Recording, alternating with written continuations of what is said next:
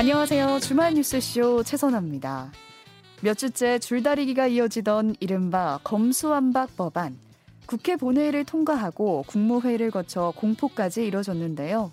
이대로 끝인가 싶었지만 사회적 약자들의 피해를 막기 위해서는 보안입법이 필요하다고 하죠.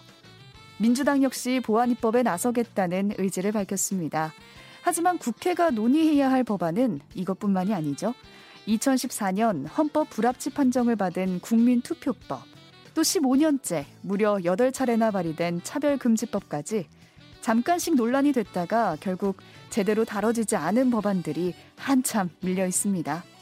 국민들이 정치권에 기대하는 건 한바탕 소동이 벌어질 때 그저 목소리 높여 싸우는 게 아니라 국민들의 삶과 밀접한 법안을 끝까지 책임있게 논의하는 모습이 아닐까 싶네요.